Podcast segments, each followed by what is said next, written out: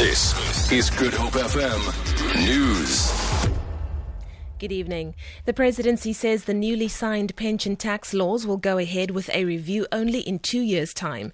This comes after outrage from private and public labor unions. The tax laws limit lump sum payments to workers to just a third and forces them to convert the rest into annuities accessed via a monthly allowance. Angela Bulawana reports.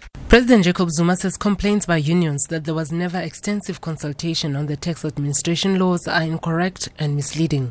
He says there was a total of 40 meetings with NEDLAC and labor unions between 2012 and last year. He says there was also a public comment period and those comments were considered when the law was finalized.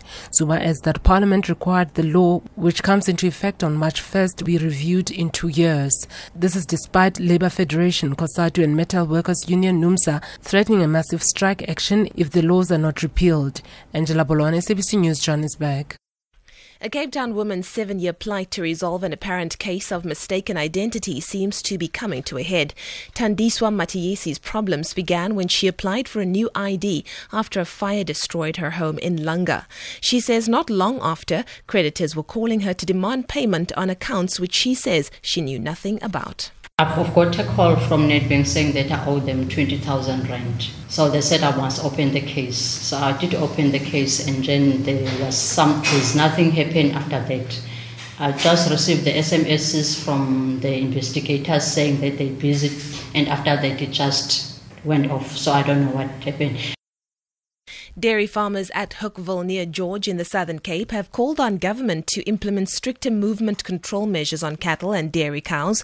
This after two farms in the area were placed under quarantine following an outbreak of brucellosis.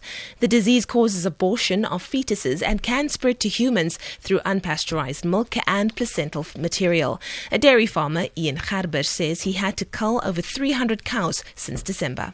Would like government to take hands with the farmers and uh, regulate the the beef farmers the same as the dairy farmers, and that uh, regulations change for for the movement of animals. That we can have, be sure that animals that move from one province to another province or from one town to another town that those animals were tested and that they are safe to move.